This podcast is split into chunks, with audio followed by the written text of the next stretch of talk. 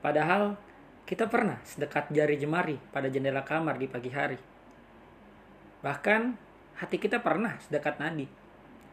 Sungguh, terbiasa dengan hari-hari setelahnya adalah hal yang paling kubenci.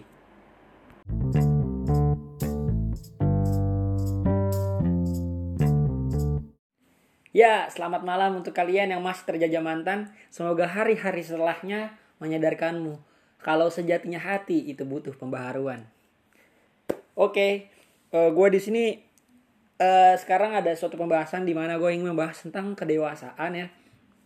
Mungkin kedewasaan itu adalah hal yang bukan hal yang tabu ya yang sering kita dengar. Bahkan kita sekarang terkadang suka so tahu nih sama tentang kedewasaan orang banyak bilang kedewasaan itu nggak pernah dipandang umur ya kan dewasa itu nggak pernah uh, sejauh mana lu bisa meraih nilai. Dewasa itu bukan seberapa banyak lu punya pangkat ya kan? Dewasa juga bukan seberapa banyak lu punya titel ya kan? Sering banget nih kita ngomong tentang kedewasaan. Apalagi kalau umur kita nih udah di sekitar 20-an gitu. Karena menurut ilmu psikologinya di saat itu tuh kita sedang mengalami quarter life crisis ya kan?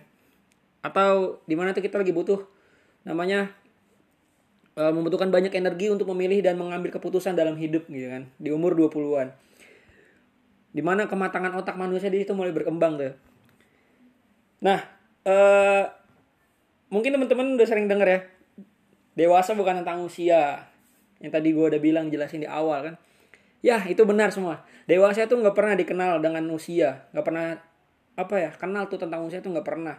Bukan tentang gelar panjang dari institusi pendidikan juga kan? Juga bukan tentang berapa kali gagal pacaran. Udah berapa kali patah hati nih. Dewasa ya.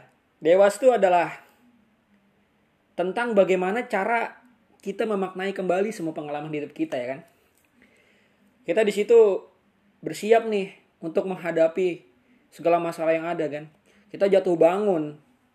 Kita jatuh bangun yang akan menjadi masa depan kita gitu kan. Menjadi tujuan kita di masa depan apa? Kita jatuh bangun di sana.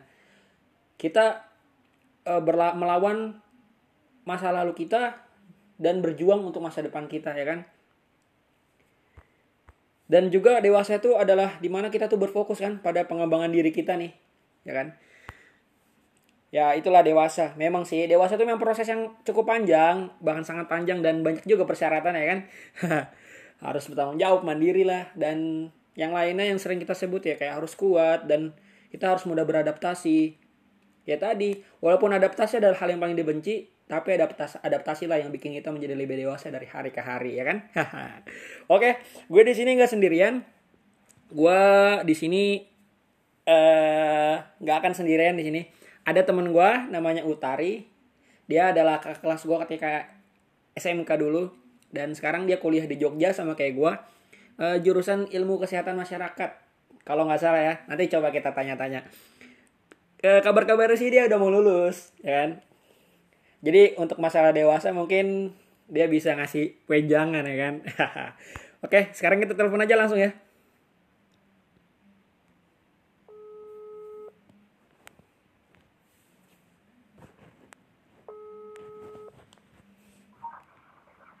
Halo? Assalamualaikum. sama anak kecil ya? Aduh, aduh, aduh, aduh, aduh. aduh, maaf nih kak. Aduh. Halo, apa kabar, Ut? Alhamdulillah, baik. Uh, sekarang gimana nih? Pas lagi corona, nggak kuliah? Masih ada praktikum sih, terakhir minggu ini. Oh. Sebenarnya oh. udah, kuliahnya udah, apa, udah stop cuma tinggal praktikum aja oh tinggal praktikum. Terus udah mau lulus nih kayaknya nih. Ada udah mau lulus kayaknya nih. Ada. Amin ya allah. Tapi PK aman? Lebaran. Oh ambil judul habis lebaran? Oke. Pengen ngaju dulu. Nggak tahu diterima atau enggak yang penting nyobalah. Terus gimana? Langsung kerja atau es ngambil S2 masih ada adik dua loh gak mungkin ngambil S2 Coy. oh. duit dari mana jurusan apa Ut? hasilin Oh, jurusan apa? bayar orang tua dulu ah Jurusan apa? jurusan kesehatan masyarakat Wah, kesehatan masyarakat. Yoi. peminatannya enggak nih Oh ya, peminatannya apa peminatannya?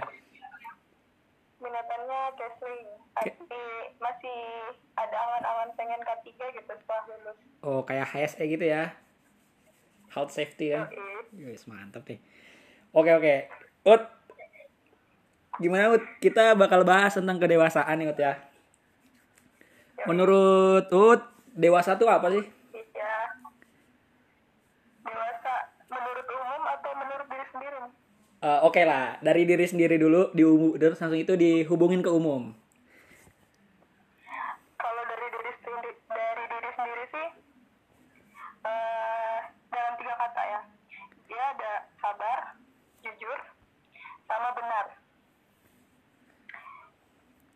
Jadi menurut aku tuh, kenapa orang dikata bisa dijelaskan dewasa, bisa disebut dewasa itu karena tiga kata ini, sabar, jujur, sama benar. Kenapa disebut benar? ketika seseorang pintar dia belum tentu benar. Tapi ketika seseorang benar ada kemungkinan dia pintar karena dia mengikuti step-step yang benar gitu loh dalam melakukan segala hal. Terus yang kedua dia disebut jujur. Jujur bagi dirinya sendiri jujur bagi orang lain. Jujur bagi dirinya sendiri itu ketika dia itu pahit buat dia dia tetap bakal jujur gitu entah gimana orang lain menerima dia atau enggak terus yang ketiga itu sabar orang sabar itu susah banget ada yang bilang kayak batu kepepet air ya dia lama-lama keropos gitu kan sama kayak sifat orang ketika dihadapin sama sabar ya orang itu pasti bakalan dulu gitu loh itu disebut dewasa terus kalau secara umum pasti itu cuma bisa ngebedain antara benar sama salah sama bisa ngatur emosi aja itu bisa disebut dewasa kayak gitu lain hal sama diri sendiri mungkin ya tiap orang beda-beda penilaian kedewasaannya tapi kalau menurut aku ya kayak gitu dalam tiga kata Oke. Tadi ada tiga kata apa aja? Sabar, benar, jujur benar jujur, jujur dan benar. Sabar, jujur dan benar ya. Oke. Ah. Eh, kalau kita dewasa itu kan kita akan selalu eh, berhubungan dengan adaptasi ya, Wut ya. Sama prasyarat prasyarat persyaratan yang lain gitu, yang itu akan menjadi sebuah apa sebuah keharusan di mana kita tuh harus bisa ngelewatin itu. Dan terkadang kita tuh takut nih kira-kira menurut Wut gimana? Harusnya yang kita lakukan ketika kita menghadapi ini? Adaptasi sama lingkungan sekitar nih. Ya dari mulai adaptasi dan persyaratan-persyaratan yang lain tuh yang terkadang itu menjadi suatu keharusan yang terkadang membuat kita tuh jadi takut buat menjadi dewasa gitu sebenarnya dewasa itu penilaian sendiri terus pengalaman sih pengalaman diri sendiri. Awalnya emang pengalaman tapi kalau kita nggak ngelewatin pengalaman itu sendiri kan kadang kita nggak dapet apa sih dewasa itu. Terus kita juga coba gitu loh nyari cerita dari orang lain. Ya syaratnya belajar sih sebenarnya. Gimana kita nanggepin orang lain soal ceritanya kita tanggepin. Terus kita simpulin cara dewasa lah. Kadang eh, seorang yang berumur lebih muda bisa dikatakan lebih dewasa itu ketika dia bisa ngambil pendapat bisa ngambil kesimpulan itu secara ya logis cara pemikiran dia yang bakal berdampak ke depannya gitu sedangkan kalau misalnya orang yang dia terus introvert kadang orang-orang introvert suka disalahkan sih. Sebenarnya itu nggak salah juga kalau misalnya dia juga mau belajar makin lama nggak mungkin dia makin ke depan nggak ada pengalaman kan kayak gitu. Terus kalau cara adaptasinya sebagai orang perantauan mungkin gue juga tahu sempat juga. Ya benar. ada pesan dari bapak sebelum sebelum merantau pasti setiap pulang itu ada gojangan dari bapak tuh gini. Mbak kalau eh, kamu nih pengen jadi orang perantau sama bapak juga dulu sebagai orang perantau. Nggak mungkin kamu selalu diikutin sama tradisi di tempat perantauan kamu pasti ngikutin gimana tradisinya. Mas iya. Kamu yang baru bertempat tunda terus kamu pengen diikutin gitu sama warga setempat. Harusnya kamu tuh yang ngikutin kayak gitu. Ya dari situ juga sih bentuk kedewasaan seseorang gimana menilai lingkungannya gimana menilai ketemu orang-orang baru dengan sifat-sifat yang baru.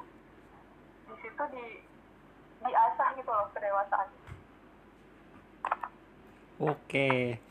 Berarti eh, tipsnya tuh kita harus terbiasa gitu ya.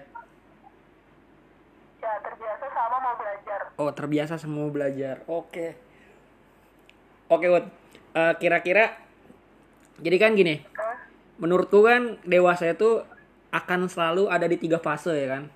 Kita nih, kitanya nih akan ada di ada di tiga fase. Di mana titik masa lalu, titik sekarang, dan titik masa depan ya kan.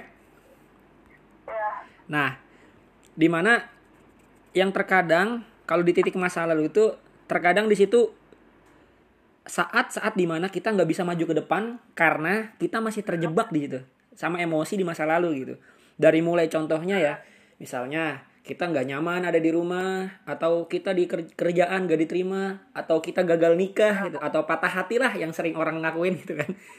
Nah, ah dengan kisah ini kan terkadang kita tuh apa ya nostalgia terlalu apa, selalu nostalgia sama masa lalu ya kan?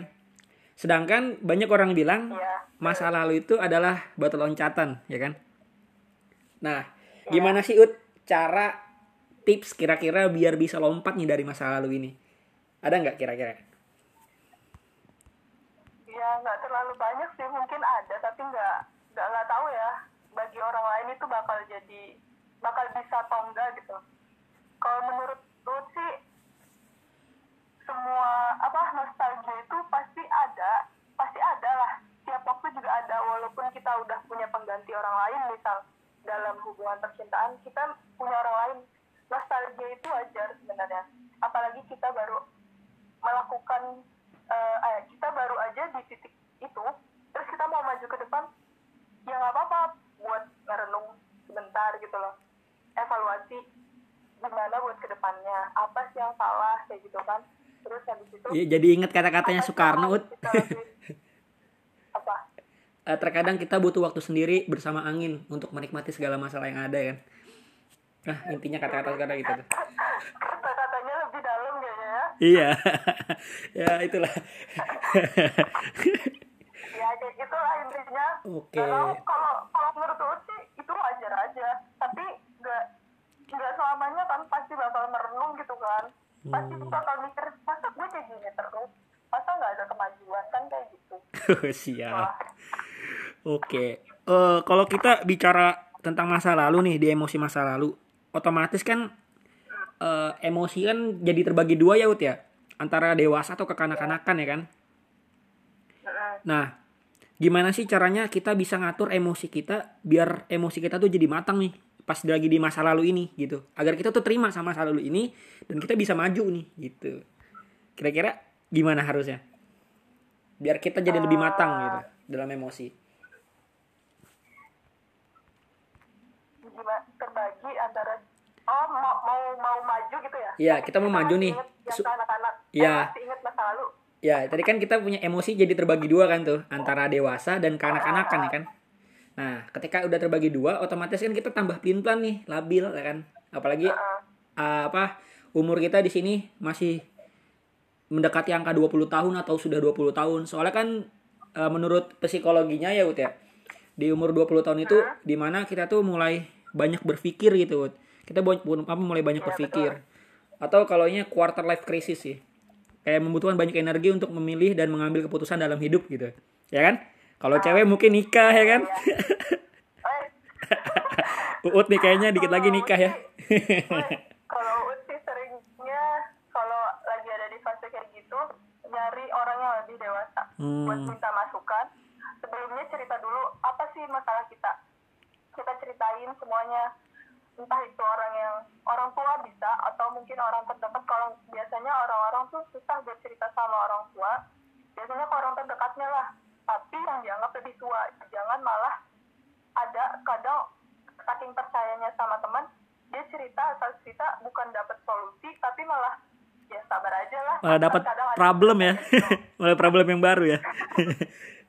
Sering tuh Iya, gitu tuh. cerita sama orang yang lebih dewasa. Terus kita solusi biasanya itu lebih baik sih. Karena U sudah nerapin sendiri sebelumnya itu eh, ada kakak tingkat yang udah percaya banget gitu loh. jadi apa apa pasti cerita ke dia. Walaupun baru kenal di perantauan. Sampai sekarang pun ketika dia udah lulus ya enak aja cerita sama dia. Terus orang nyari orangnya juga jangan asal yang tiba-tiba iya mau dengerin cerita terus malah disebar kayak gitu loh intinya cari pengalaman sih pengalaman sama orang yang bisa ngasih solusi kayak gitu loh, yang lebih dewasa Oke. Lanjut nih, Wut. Nah, tadi kan kita ada di posisi masa lalu ya, Wut ya.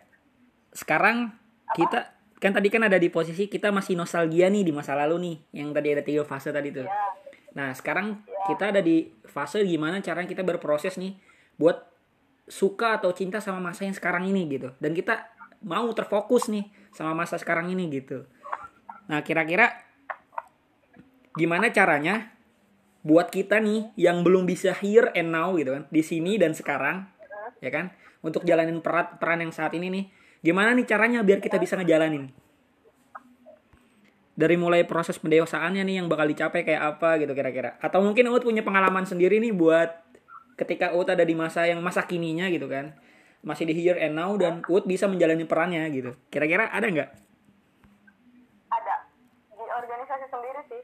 Oke coba bisa di ada ini. ceri- ada cerita yang tadi soal apa apa pasti minta cerita sama kakak tingkat karena dia udah lulus sebelumnya UU tuh pasti apa apa cerita ke dia minta tolong ke dia kayak gitu kan. Sampai sekarang akhirnya ini masa periodenya UU gitu loh.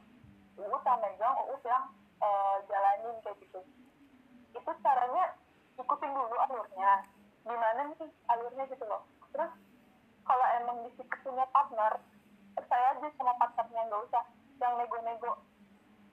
Lo harus ngikutin gue partnernya tuh harus ngikutin gue gitu loh. Partnernya harus ya sepemikiran sama kan nggak nggak siap orang kayak gitu. Minimal terima dulu gimana gimana ininya jalanin lah masalahnya kayak gimana sampai di mana terus sekarang tuh gak, gimana kerasa banget sih sama sebelumnya.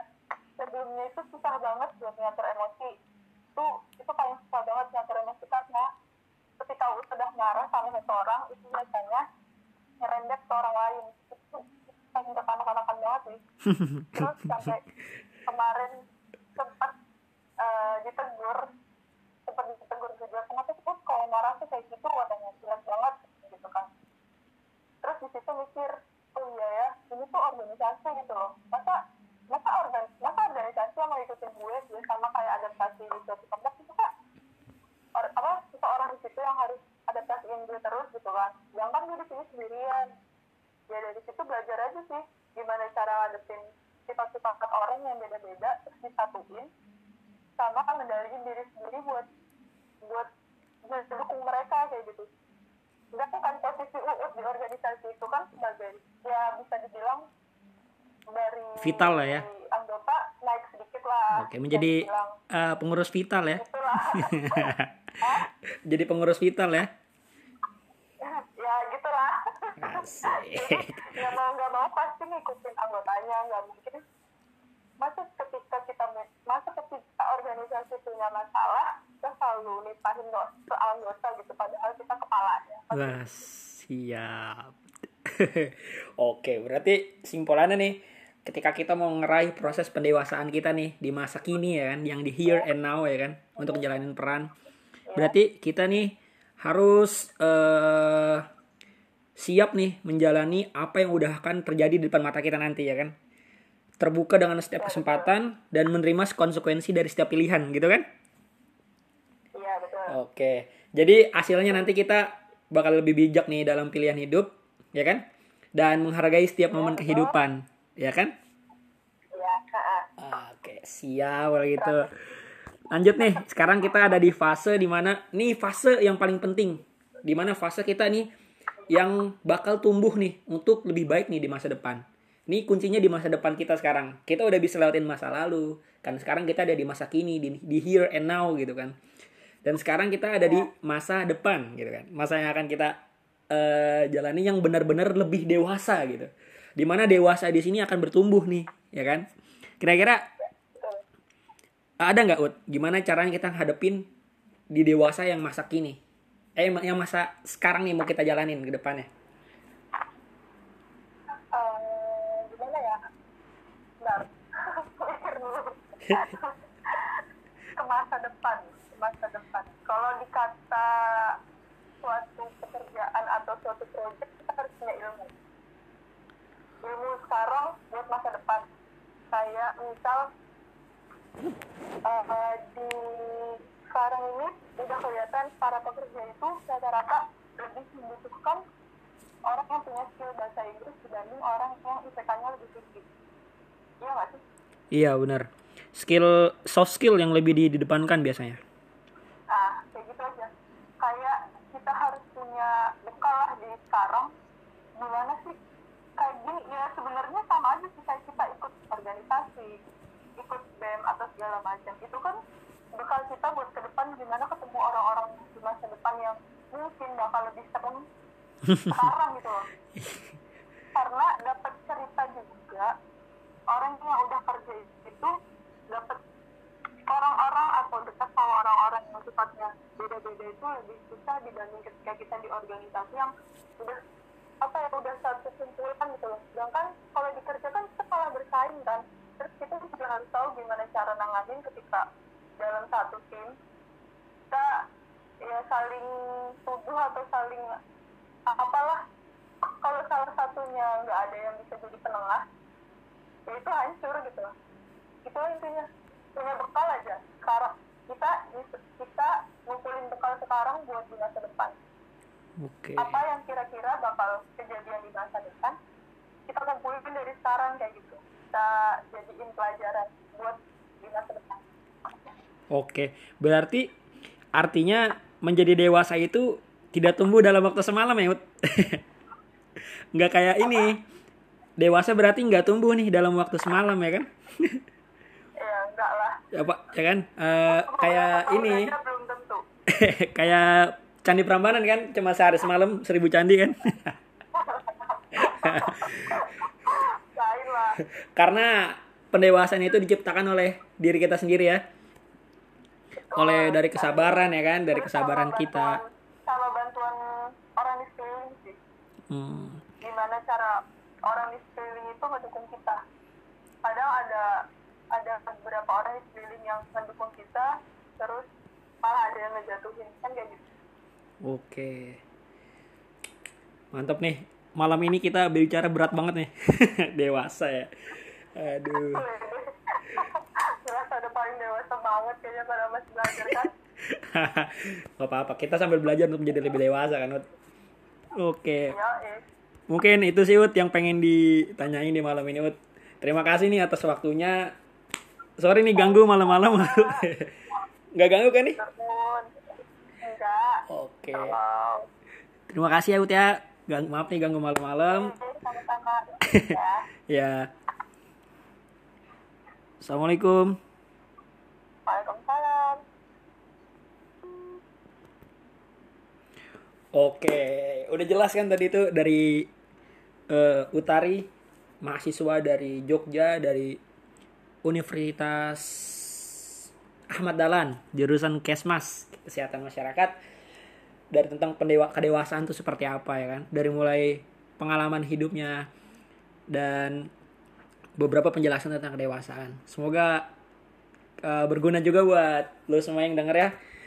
Thank you nih udah dengerin podcast gue. Sampai bertemu di podcast selanjutnya. See you dan sampai jumpa kembali.